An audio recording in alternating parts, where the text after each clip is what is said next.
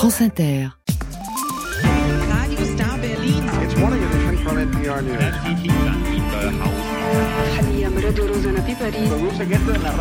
France Inter, le 18-20, Fabienne jour dans le monde, c'est un jour avec Dominique Moisy ce soir.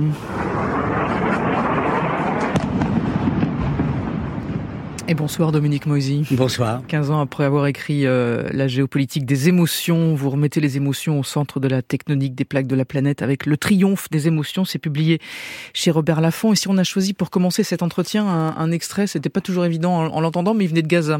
Cet extrait, c'est précisément parce que c'est la matrice de toutes les émotions que ce conflit euh, entre Israéliens et Palestiniens. On croit qu'on parle de territoire, mais en réalité, beaucoup plus fort que ça. On parle de peur, on parle d'humiliation et on parle de colère, en fait.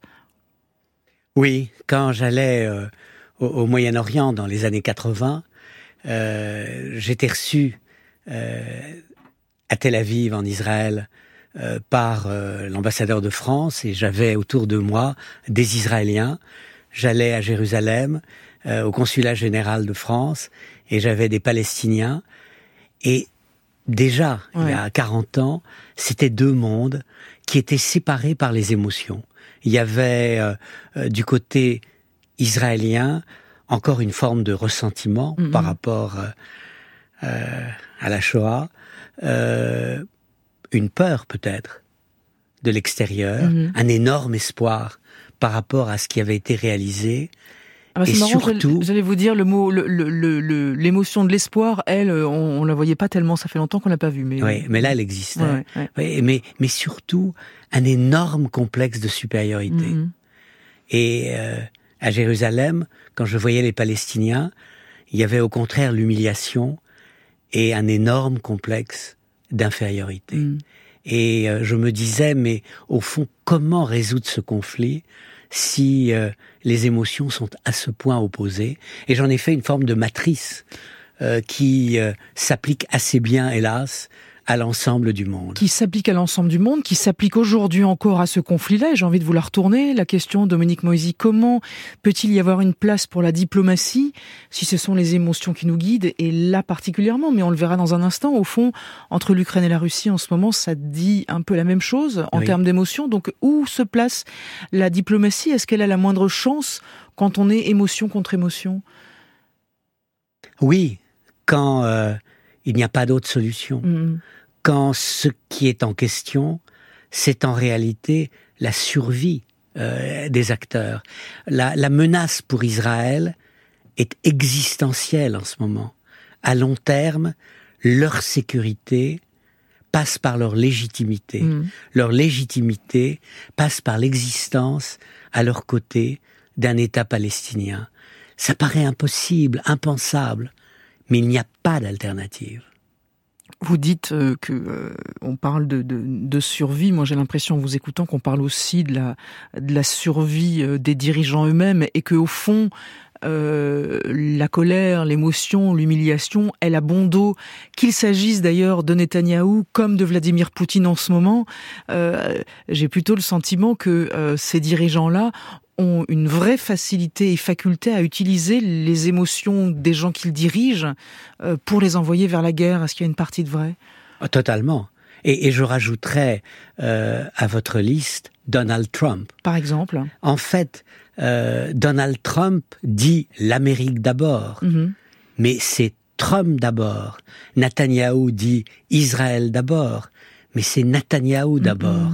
Poutine dit c'est l'Empire russe d'abord, mais c'est Poutine d'abord. Et chacun de ces hommes porte une responsabilité majeure dans l'évolution du contexte qui est international, euh, qui est euh, autour d'eux. Parce qu'on comprend en vous lisant que effectivement, et c'est ça qui est passionnant, il n'y a pas que la géographie euh, et donc le, le- la terre hein, qui, euh, qui qui gouverne et qui euh, divise le monde, mais il y a aussi effectivement ces émotions-là. Mais au fond, en vous écoutant, il y a surtout les émotions des hommes en fait, et on se dit, euh, et comme vous le dites d'ailleurs dans votre livre à la fin, euh, Trump par exemple n'est pas une fatalité parce que peut-être qu'il ne sera pas élu. Donc il suffit de ça, c'est déjà beaucoup, ça s'appelle un vote, hein, mais il suffit de ça pour que euh, la face de l'Amérique, mais aussi du reste du monde en soit changée euh, finalement. C'est tellement une question d'homme à ce point-là, en fait, au-delà même du reste, que une question d'homme. Oui, bah, que se serait-il passé De Poutine, de Xi Jinping, oui, de... que se serait-il passé si Rabin n'avait pas été assassiné Mm. en 1995 Que s'est-il passé en Chine euh, depuis l'arrivée euh, de Xi Jinping? Vous avez un durcissement. Euh, Poutine est un cas euh, euh, extrême, mais ce que j'essaye de dire dans mon livre, c'est qu'en réalité, la géographie compte, bien Mhm. évidemment, mais les émotions comptent davantage. Et j'essaye de fournir une grille de lecture, une sorte de nouvel ordre émotionnel Mhm. du monde que je perçois comme tripolaire, avec un sud global, l'expression est familière, Mhm. qui est animé par une forme de ressentiment à l'égard du monde occidental et d'espoir pour lui-même. Un Orient global, derrière des pays comme la Chine, la Russie, la Corée du Nord, l'Iran, qui sont animés par une colère à l'égard du monde occidental et qui veulent substituer leur modèle à celui de l'Occident. Et quelque part aussi un Occident global, parce que l'Occident n'est plus, n'est pas une expression géographique, il y a un Occident asiatique, de plus en plus à cause de la menace chinoise, les euh, Japonais, les Coréens du Sud, les Taïwanais Mm, mm. se sentent occidentaux. Et l'Occident global, comme vous dites, n'est pas forcément non plus euh, une, une envie euh, pour les autres et, et un modèle à suivre. Vous dites, la guerre révèle et creuse le divorce émotionnel du monde. Oui. Et on le voit bien, effectivement, par exemple, dans la guerre entre euh, euh, l'Ukraine et la Russie, c'est ce que vous disiez sur l'Orient global et le Sud global. On a l'impression, nous, Occident global, d'avoir découvert avec une sorte de d'étonnement, mais comment tous les gens ne sont pas derrière nous et ne pensent pas exactement la même chose que nous. C'est ça, ce divorce émotionnel Oui. du monde qui, aujourd'hui, euh, fixe les fixe les morceaux, si je puis dire. Oui, oui. On, on parle aujourd'hui beaucoup de l'isolement d'Israël. Mm. Mais il y a, d'une certaine manière, de manière plus globale, l'isolement de l'Occident. Mhm. La guerre en Ukraine d'abord, la guerre de Gaza ensuite, nous a révélé à quel point nos émotions n'étaient pas partagées par les autres. Mhm. Pour euh, la majorité des pays du Sud, pour la majorité euh, des pays du monde, euh, il y a un deux poids, deux mesures. Les Occidentaux sont obsédés par le sort des Ukrainiens parce que, dis- disent-ils, ils sont chrétiens, européens et avant tout blancs. Mais vous ne vous intéressez pas à ce qui se passe au Yémen Mhm. avant que le Yémen ne commence à vous ennuyer, entre guillemets, euh, en mer Rouge. Donc vous avez des émotions sélectives. Et en même temps, euh, peut-être que si on en est là aujourd'hui dans cette guerre en Ukraine qui dure depuis deux ans, alors qu'on pouvait imaginer que Poutine imaginait qu'il l'écraserait immédiatement, c'est précisément parce que ce sont ces émotions européennes et occidentales qui euh, sont revenues à la surface et qui ont été finalement beaucoup plus efficaces Oui. que Poutine ne l'anticipait. Euh, peut-être a-t-il raison en revanche, et que ce sont les mêmes émotions qui finiront par euh, lâcher ces Ukrainiens en fait, parce que qui ira mourir par euh, euh, pour Sébastopol? Est-ce qu'on n'est pas toujours dans cette espèce d'entre-deux en fait, Dominique Moisy? Oui, avec sur la question ukrainienne, d'abord une mauvaise surprise Mhm. pour Poutine. Nous sommes beaucoup plus unis et beaucoup plus résilients derrière l'Ukraine qu'il ne le pensait. Alors aujourd'hui, il est évident qu'il y a une fatigue et il y a un facteur objectif. Est-ce que vraiment euh, les Ukrainiens auront assez de munitions, d'armes et finalement d'hommes? Mais il me semble que la meilleure comparaison pour euh, faire la moindre prédiction sur ce qui va se passer en Ukraine, c'est la Première Guerre mondiale. Nous allons entrer dans la troisième année de la guerre en Ukraine. C'est-à-dire que par rapport à la Première Guerre mondiale, nous sommes à la fin de l'été 1916. Et rien n'est décidé, rien n'est joué. Avec une différence majeure, bien entendu, avec la Première Guerre mondiale. En 14-18, il y a deux forces à peu près d'égale puissance qui s'opposent. Aujourd'hui, le petit David a tenu miraculeusement face au géant Goliath. Va-t-il tenir encore? C'est à nous d'en décider. Je crois que nous sommes conscients de ce que nous devons faire.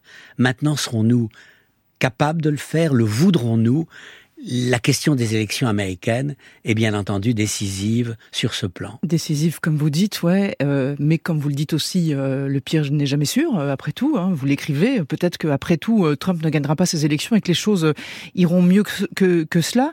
on parle de ces dirigeants, de Vladimir Poutine, de Netanyahou, qui sont guidés par un certain nombre d'émotions. Moi, je me demandais si nous, dans notre Occident global, n'étions pas aussi guidés, pour le coup, par la peur, et c'est ce qui déclenche aujourd'hui des des nationalismes, des populismes, mais qu'on voit aussi pas seulement à nos portes, mais aussi dans nos propres pays.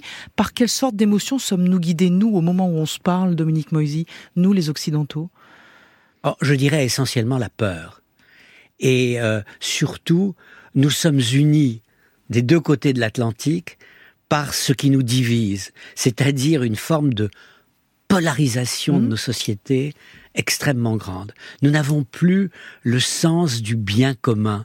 Nous n'avons plus une vision commune de ce que devraient être nos intérêts. Et ce que j'essaye de dire dans mon livre, c'est que euh, nous avons des valeurs à défendre mm. dont nous devons être fiers. Mais nous devons les défendre avec modestie.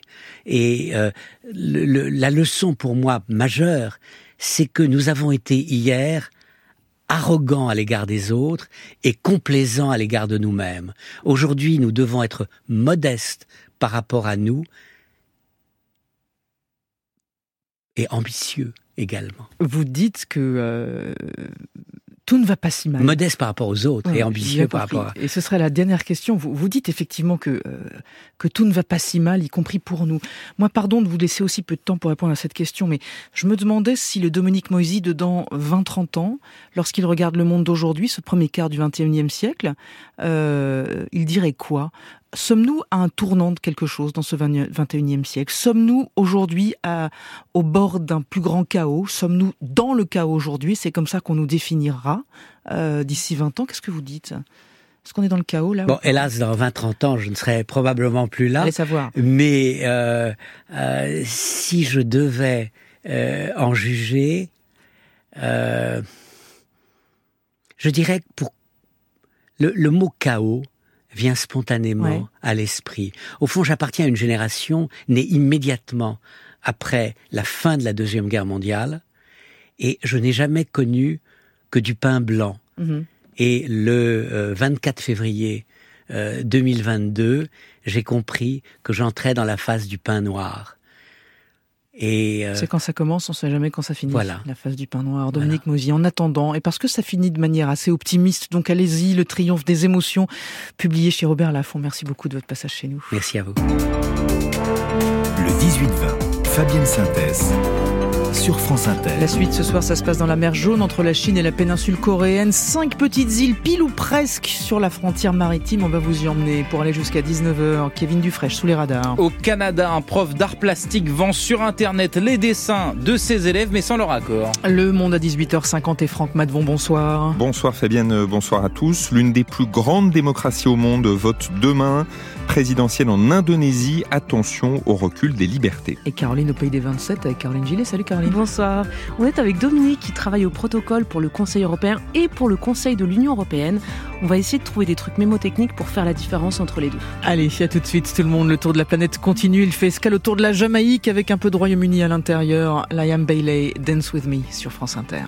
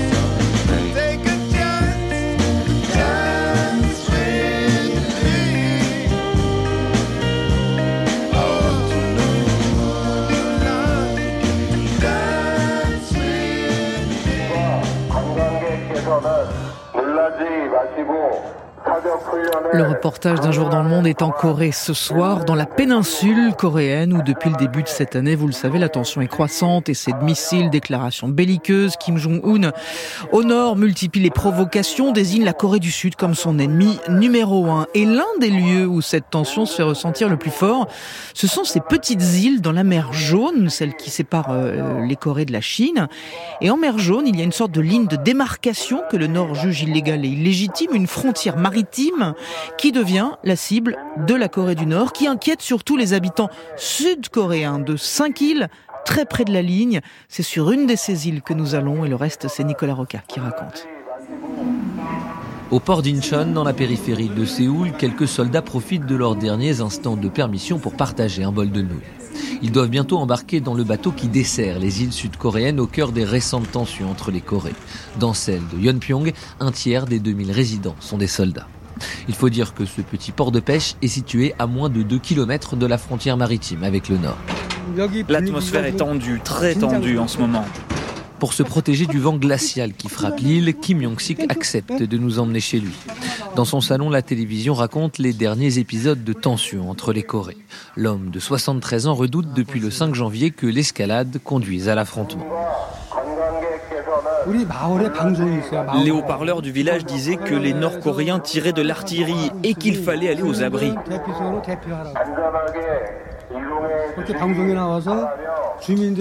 Nous y sommes restés trois heures et demie environ.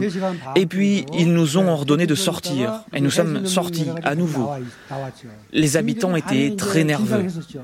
Comme nous avons été bombardés en 2010, nous avions peur que ça se reproduise. Début janvier, les obus d'artillerie sont retombés dans la mer au bord de la frontière. Mais en 2010, après des semaines d'escalade, l'île a été bombardée par la Corée du Nord et deux civils sont morts. Cette fois-ci, quand nous avons reçu l'ordre de nous mettre à l'abri, l'atmosphère était pire qu'à l'époque. Car nous étions tous inquiets d'être à nouveau bombardés par la Corée du Nord, comme nous l'avons été en 2010. On était extrêmement nerveux. À l'époque, il n'y avait pas eu beaucoup de victimes, mais maintenant, l'arsenal nord-coréen est nettement plus puissant. Donc il y aura beaucoup de victimes, n'est-ce pas J'avais peur de mourir. Kim Jong-sik assure avoir une valise prête en cas d'évacuation de l'île et qu'ils sont beaucoup comme lui à se préparer au pire. Pourtant, sur la place du village, rares sont ceux qui acceptent d'évoquer ce scénario. Assise sur son scooter pour senior, Kim Jinois sirote seule un café devant son petit restaurant. Née en Corée du Nord, elle est arrivée sur l'île à 16 ans durant la guerre de Corée. C'était difficile quand j'allais à l'école. Il y avait sans cesse des bombardements aériens. Je voyais les gens touchés par les bombardements qui gisaient au sol, morts. J'avais l'impression de vivre au beau milieu de la guerre, alors que j'allais juste à l'école. À 90 printemps, c'est la mémoire vivante du village. En 2010, les vitres de son restaurant ont été soufflées par les explosions et si elle a pu tout reconstruire, c'est grâce au soutien financier des autorités. Moi, je suis tellement habituée à vivre dans cette situation. Nous sommes tous très vieux ici, assez pour mourir, ce n'est pas très grave pour nous. Mais je m'inquiète pour mes enfants et pour leurs enfants, parce que c'était douloureux pour moi cette vie dans la guerre. C'est pour ça que cette île est soutenue financièrement par le gouvernement, car c'est l'avant-poste de la Corée du Sud. Si l'endroit n'est pas habité, les Nord-Coréens viendraient le prendre en cinq minutes. L'île survit en partie grâce aux subventions du gouvernement qui cherche à garantir un bon cadre de vie aux habitants vieillissants de l'île. Cette avant-garde qui regarde passer sur le port l'entraînement des marines sud-coréens, comme un rappel qu'ici, on ressent plus fort qu'ailleurs les conséquences de plus de 70 ans de division de la péninsule. Nicolas Roca pour le reportage. Merci beaucoup. L'actualité internationale passe aussi parfois sous les radars. C'est Kevin Dufresne qui l'attrape au vol.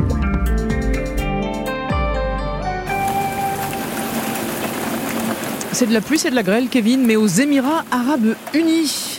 Ce qui est pas banal. Et non, c'est pour le moins inhabituel parce que la péninsule arabique est avant tout un désert aride, d'où la surprise depuis dimanche, notamment à Dubaï, frappé par de violents orages, des trombes d'eau, des averses de grêle et une ville pas du tout adaptée à de telles conditions climatiques. Résultat, des rues inondées, des voitures parfois prises au piège, des routes coupées.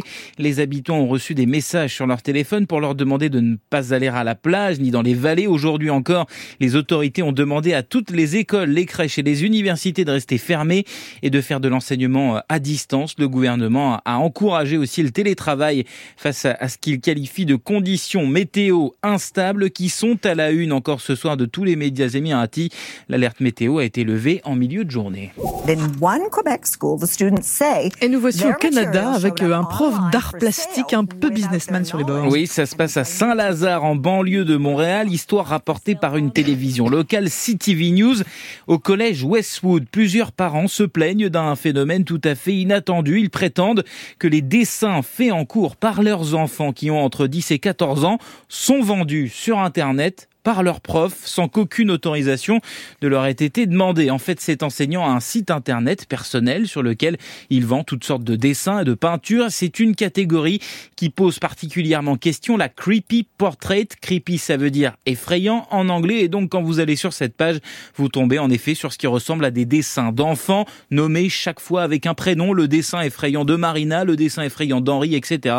Les élèves ont donc reconnu leurs travaux et leurs prénoms des dessins vendus en tant que tel, mais aussi imprimé sur des mugs ou encore des coques de téléphone à 30 euros. Une enquête interne à l'établissement est ouverte.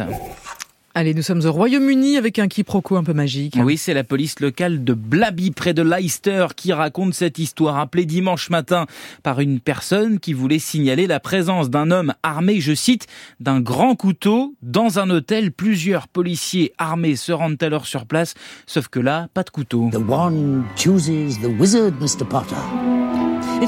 Pas de couteau, mais après une rapide enquête, peut-on lire sur la publication Facebook de la police, juste un fan d'Harry Potter muni d'une réplique de baguette magique bien moins menaçante, sauf si les formules du jeune sorcier marchent vraiment d'un seul coup, mais j'en doute. Heureusement, aucun client n'a été blessé, lit-on enfin, et pas de traces de Voldemort, ironise la police locale, Mhm. référence au méchant de la saga où l'on apprend que c'est la baguette qui choisit le sorcier et pas l'inverse. Là, le sorcier n'a sans doute pas choisi de se retrouver face aux policiers. Allez, spéro patronum, euh, Kevin.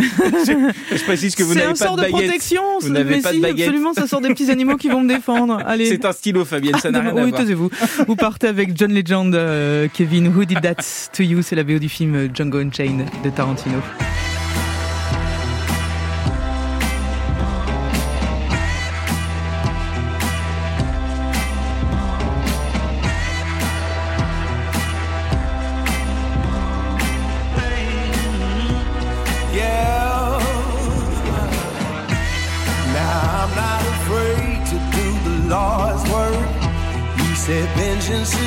His, but I'ma do it first.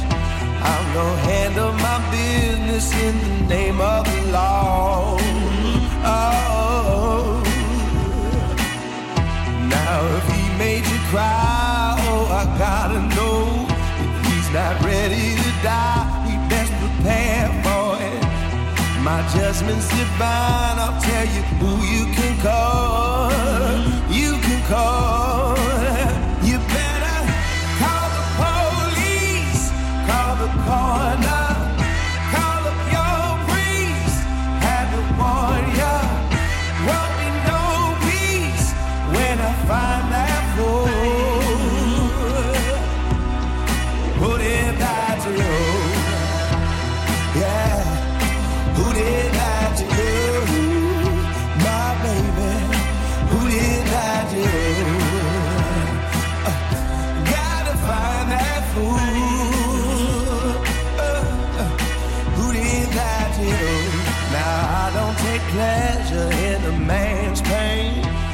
my rival come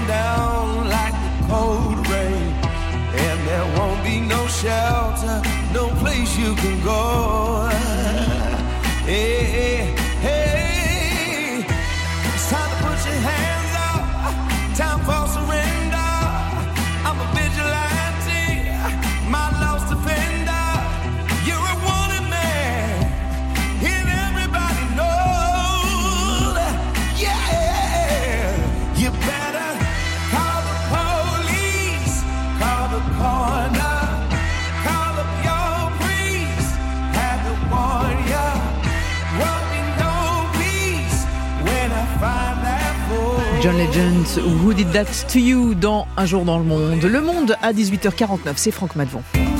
Fabienne Synthèse, Le 18-20. Et Franck, c'est une des élections les plus attendues de l'année. On vote demain en Indonésie, présidentielle et scrutins locaux. Et ce soir, vous nous expliquez pourquoi ces élections pourraient marquer un recul démocratique dans cet immense pays. Alors il faut d'abord euh, rappeler que, que l'Indonésie est une jeune démocratie. Des élections libres dans ce géant d'Asie qui compte 270 millions d'habitants euh, était encore inimaginable dans les années 90. Aujourd'hui, voter est une fête en Indonésie au sens propre. Euh, Les électeurs se rendent massivement aux urnes. La participation dépasse les 80%.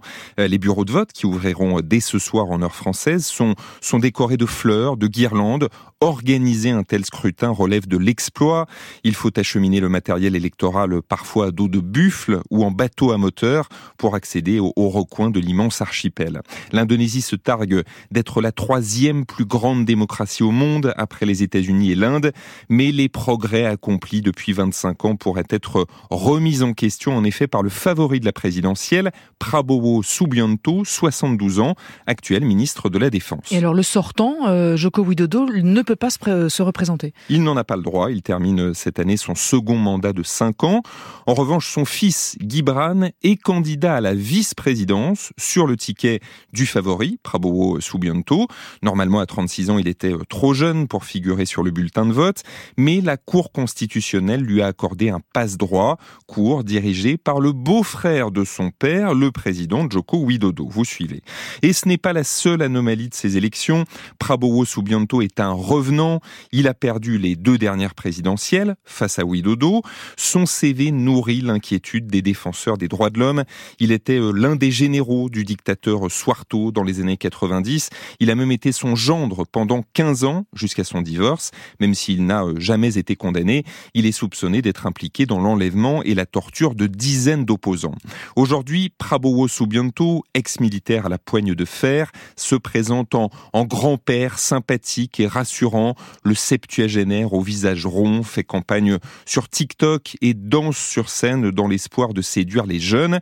Et ça marche, il pourrait rassembler demain plus de 50% des voix et éviter un second tour prévu en juin. Ces deux rivaux sont largement distancés dans les sondages. Et s'il l'emporte, Franck, euh, il promet de poursuivre la même politique. Comme le sortant Joko Widodo, Prabowo Subianto veut, veut développer les infrastructures pour maintenir un taux élevé de croissance, autour de 5%, mais l'économie indonésienne reste fragile, très dépendante de la Chine et de, de ressources comme le nickel, dont le prix est en forte baisse. S'il accède à la fonction suprême, Subianto devra surtout prouver que son costume de candidat sage et respectueux de la démocratie n'est pas qu'un habit de campagne dans le plus grand pays musulman au monde. Widodo présente déjà un bilan discutable en matière de droits de l'homme. Celui qui fut un temps présenté comme le, le Obama indonésien a criminalisé le sexe hors mariage, réduit les pouvoirs de la commission anticorruption ou encore facilité les poursuites du gouvernement contre ses opposants le profil de Prabowo Subianto, soutenu par le sortant, ne rassure pas les démocrates à un moment où l'Indonésie, puissance non alignée courtisée par l'Occident, ne doit surtout pas sombrer dans le populisme. Franck Madvon, tous les soirs dans Un jour dans le monde. Merci beaucoup. Le mardi, c'est Caroline Gillet, Caroline au pays des 27, avec une porte ouverte sur l'Europe chaque semaine. Toc, toc, toc. France Inter. Le 18-20. Ah, à chaque fois, mais c'est quand même pas possible, je vais jamais y arriver. Caroline, vous ouvrez les portes des institutions européennes, on en a l'habitude chaque mardi pour essayer de mieux comprendre comment elles fonctionnent et qui se prête au jeu cette semaine. Alors quelle porte allez-vous ouvrir et surtout il y a qui derrière? Eh bien, la semaine dernière, on a repenté le bâtiment Europa. Il se trouve au cœur du quartier européen de Bruxelles. Voilà aujourd'hui une autre personne qu'on peut croiser dans cet endroit et qui est et qui a elle aussi les bons badges pour circuler partout. Elle s'appelle Dominique Cochard. Elle est en charge du protocole pour les sommets du Conseil européen et aussi pour le Conseil de l'Union européenne. Et il est temps, Mhm. c'est ici aujourd'hui, maintenant, qu'on va tenter d'expliquer la différence entre ces deux conseils. Eh bien, bon courage. Merci. Mais avant d'ouvrir la porte de son bureau, il a donc fallu avoir l'autorisation d'entrer dans le bâtiment. Allô?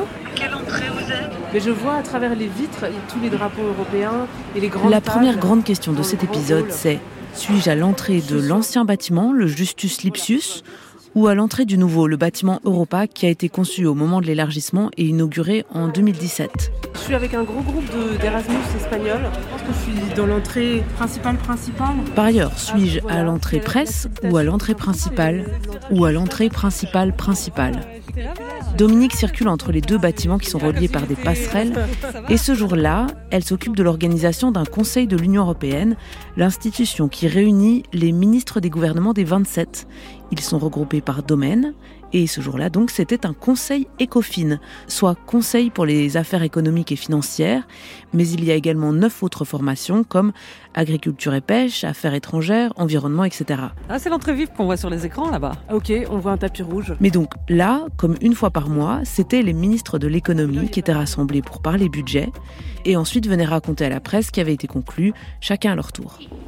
To go to the passerelle to l'expo. Ah. Dominique aime faire visiter les coulisses. Moi j'aime quand on me fait visiter les coulisses et j'espère que vous qui nous écoutez, vous êtes aussi content d'être là, même si c'est parfois vraiment beaucoup trop complexe. C'est un petit peu facile de se perdre ici. Enfin, je veux dire, c'est deux bâtiments qui ont été collés l'un à l'autre parce qu'ils sont pas à la même hauteur. Donc là, on était à l'étage 10 et on vient de passer par la passerelle dans l'autre bâtiment à l'étage 2. Oh Dominique n'arrête pas de me parler des sommets qui ont aussi lieu ici et qui sont plus spectaculaires. Et encore, là, il n'y a pas beaucoup de monde. hein. Imaginez un sommet. Ils sont organisés par le Conseil européen. C'est là que siègent les 27 chefs d'État ou de gouvernement, ainsi que le président du Conseil européen, en ce moment c'est le Belge Charles Michel, et le président ou la présidente de la Commission européenne, et en ce moment c'est Ursula von der Leyen. Toutes ces personnalités se réunissent au moins quatre fois par an. Et le but de leur sommet, c'est de définir la politique commune, notamment étrangère. C'est donc ici que récemment, les 27 ont conclu un accord pour l'aide à l'Ukraine. La différence entre Conseil de l'Union européenne et Conseil européen, mon truc mémotechnique, c'est de me dire que le Conseil européen, c'est les chefs, c'est quatre fois par an, donc l'appellation est courte, elle claque. Alors que tout à l'heure, on parlait du Conseil de l'Union européenne, ça c'est les ministres, il y en a plus souvent et c'est moins glamour. Bonjour, ça va bien? Euh, Notre floor producer, c'est la dame qui est là avec son casque euh, comme un pilote d'avion. On arrive dans un grand hall, tapis rouge au centre, et devant le tapis rouge, une dame qui a en main un bloc-notes avec plein de petites photos et des noms. Elle monitore les arrivées. Elle les monitore les, arrivées. Elle leur demande d'attendre ici s'il n'y a pas de caméra de libre de l'autre côté. Il y a personne qui attend pour passer devant les caméras. Est-ce que si je dis que je veux y aller euh, en prochain, euh, est-ce qu'elle va me laisser passer? Non. Non. Non, parce qu'elle a un trombinoscope. Ah oui. Bulgarie, Croatie, la Autriche, France. la France. Bruno Le Maire. Et du coup, est-ce que le soir vous faites des quiesces où vous dites euh, il a une barbe, des lunettes et il faut essayer de Le savoir- soir, non, non, on déconnecte. Pour vous rappeler de toutes ces têtes? C'était lequel le plus difficile à retenir Florian Moi, je mélange les chypriotes Moi, et les c'était surtout exemple. pendant le Covid quand ils avaient un masque. Ah oui. c'était impossible. C'est qui C'est qui? Ah si, c'est l'Irlandais. Ok. Euh, Rosa J'ai le ministre irlandais qui arrive. Hi. Is the Irish minister, minister?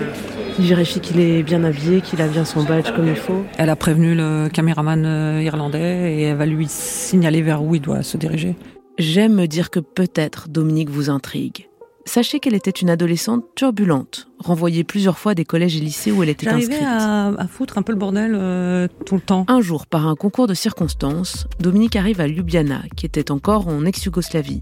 Elle postule pour un poste auprès de la toute nouvelle délégation de la Commission européenne qui ouvrait là-bas. Après un divorce complexe, calamiteux, dit elle-même, elle se retrouve avec deux enfants à charge à l'ambassade de France. Et attention, leçon de vie. Je rencontre un stagiaire ENA, comme il y en a tous les six mois différents, mais celui-là, on s'est très bien entendu. Il m'a dit, euh, mais tu vas pas toute ta vie euh, ramer comme ça. euh, tu es quelqu'un d'intelligent, tu vas passer un concours dans les institutions européennes, que tu vas réussir, et voilà. Et moi, j'ai dit, mais attends, mais j'ai pas le temps. Moi, j'ai deux gosses à élever, euh, mon boulot, euh, je fais des traductions de la nuit pour arriver à tout payer mes notes. Il m'a dit, non, non, non, non, non, non, non. Ça, c'est des excuses qu'on se donne pour ne jamais arriver à rien. Donc, ça va pas être comme ça. Tu vas rentrer chez toi tous les jours, puis les 15 premières minutes, tu t'assois, tu travailles pour le concours. Tous les jours, 15 minutes. Et bah, bingo, c'était vrai. À la bingo. Voilà, un voilà. conseil pour. euh, Bah non, mais on, on se conseille tous ça. Donc vous avez conclu la série de Conseil. trois? Oui, la série de trois. Euh, On avait déjà parlé du Conseil de l'Europe. Ça y est, on a fait le Conseil de l'Union européenne et le Conseil européen. Donc c'est bon. Eh ben, peut-être qu'il faudra revenir en arrière quand même, euh, un moment ou un autre. On pourra refaire des révisions. Vous reviendrez mardi prochain, on verra bien si vous avez suivi. Merci beaucoup, Caroline. À mardi prochain, le 18-20, la suite, c'est le journal de 19h. Et c'est avec Corinne Audouin. Ce soir, juste après, il y a le téléphone sonne. Bonsoir, Fabienne Lemoine. Bonsoir Fabienne. Et ce soir, on se demande si mérite est un gros mot. Et particulièrement dans la fonction publique car le ministre des plus de 5 millions de fonctionnaires Stanislas Guérini l'a dit sur France Inter dimanche, il veut mettre du mérite à tous les étages notamment pour mieux payer les agents du public qu'ils soient secrétaires de mairie, médecins ou enseignants. Oui mais voilà, comment cela se mesure le mérite Paul sur WhatsApp s'interroge. Les profs évalués au mérite, c'est la porte ouverte au népotisme, au copinage. Le mérite, un mot qui ne passe pas non plus pour Olivier de Lyon qui travaille à l'INSERM avant de parler productivité, il faudrait être payé en conséquence. Fanny, elle, enseignante, n'est pas du tout choquée. Je suis parfois très gênée de voir des collègues moins investis gagner euh, plus que ceux qui se démènent au quotidien pour faire progresser les élèves. Le débat est lancé. Allez, 01 45 24 7000 pour le poursuivre. C'est le même chemin par WhatsApp. Sur France Inter, il est 19h.